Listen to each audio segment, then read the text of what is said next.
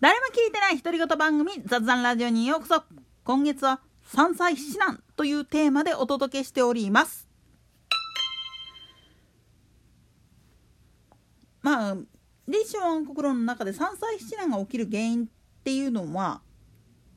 人の心に鬼が住まうことによって起きるっていうんだけどこれ何やっていうとあくまでもこれはおいら自身の考え方でしかないんだけれども鬼というのは不信感プラス無心まあ信ずる心をなくすという状態だと思うんですよね。なんでやねんもっと言ってしまうと相手に対する自分自身が信じられるかどうかわからないっていうその迷いそのものが実は最終的には鬼っていう形で出てくる。でその中にはいわゆる存亡の眼差し憧れっていうものが行き過ぎたところで恨みつらみそこにいけないことに対する妬みそういったものも加わってくるわけなんですよね。いわゆる朝鮮半島や中国大陸の反日感情って呼ばれるものの正体っていうのは実はここなんです。なんでやねんもっと言ってしまうとなんで日本ばっかりが、まあ、西洋いわゆる欧米諸国の人たちらに褒めたたえられて憧れてっていう感じそこに至ってしまってるのか本来は俺らの方が歴史古いんだぞって言ってるわけなんですよね。でも多くの海外の人たちが日本という国に憧れて行きたいそういうふうに言ってるわけなんですよね。でもちょっと考え方を変えると分かるんだけれどもそうなってる背景っていうのは近代史現代史を見た時に分かるんですよ。特に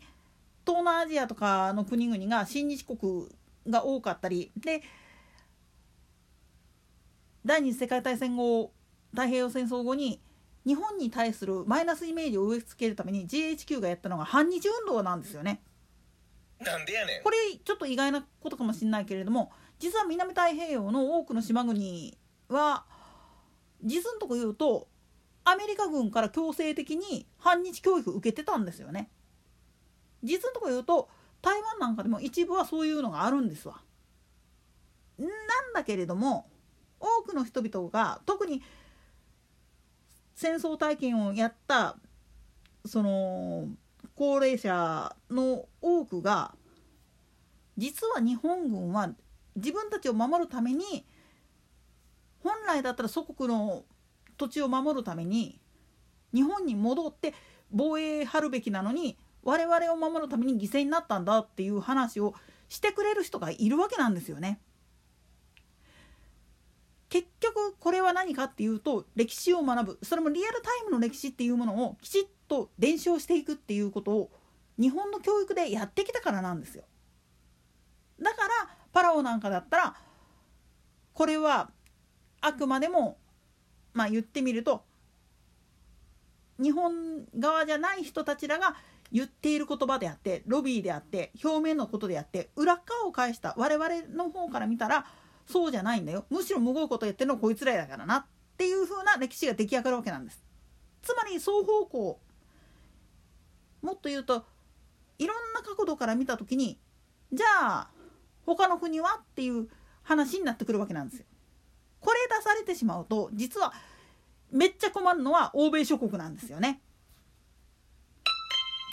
相対してそれをまあ言ってみると真に受けておかしな方向に行っちゃってるのが実は朝鮮半島の人たちなんです。彼らにしてみれば独立運動とかっていうのも自分だって勝手にハングルだけにしちゃったもんだから漢字漢文で書かれている歴史書とか日本語で書かれてるその記録とかっていうのが読めないんですよね。日本語いわゆる仮名文字っていうのとかそれから中国語なんかでも台湾なんか台湾とかあの広東語なんかだったら普通に漢字使ってるわけなんですよねそんなに略してないんですよそういう文字を読める状態にしてるもんだから歴史として知ってるんだけれどもそれを捨てちゃってるもんだから解読ができないんですよね自分たちで。なんでやねんだから実は教育現場で教える時に好き勝手なことを言っちゃうわけなんです。これがファンタジーいわゆる朝鮮半島の歴史観っていうのをファンタジーだって言われてしまう要因の一つにもなってるんです。当然ですけど北京語っていうのは簡略漢字が多いんですよね。で一音につき一つの言葉っていう形をとってるもんだから一つの意味っていうふうに簡略化してしまってるがために同じ発音なんだけれども文字にせえへんかったらわけわからんで文字そのものも簡略しすぎた元のどれやねんっていう状態なんですよね。こうなっちゃうとそれ本当のデータなん？って言うて出されても信用できなくなっちゃうんですよね。たとえ翻訳できてちゃんと文献として資料としてデータとして記録として提示したとしても読めなかったら信じられっかっていう話になっちゃうんです。もうこの時点で鬼すんじゃうんですよね。となるともうあとは感情論でいじめられたいじめたやつ悪いだから攻め込むんだっていう風な単純な考え方になっちゃうんですよね。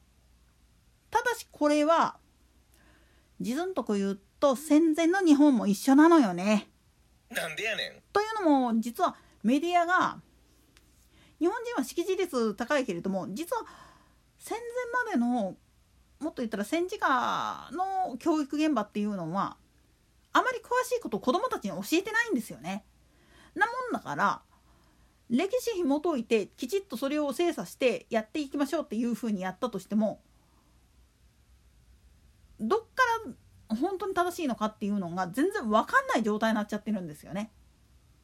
今時やったらこれはこういうのを調べたらこういうのが残ってるからこれを読んだらいいよっていうのがあるんですよ。まあ中には京都市の中にはね通売文書っつって偽物の歴史書もあったりするんですけどねなんでやねんこれの話についてはここではお話ししませんがとにかくその歴史改ざんがなされているかどうかよりも感情論で目の前で起きてることに対してギャーガー言うんですよ。で自分たちの都合の悪い部分っていうのはオブラートに包んでポイというわけなんです。まあそんなことやってるから自分たちは被害者だだから保護されて当たり前なんだそして加害者は我々の奴隷になるのが筋であるみたいな話がもう通っちゃうわけなんですよね。まあこんなことやってる国っていうのは正直な話やけれども孤立無縁になった時に何にもできなくなっちゃうんですよね。それがどういう状況なのかっていうのは戦後の日本を見た方が実は分かりやすかったりするんですよね。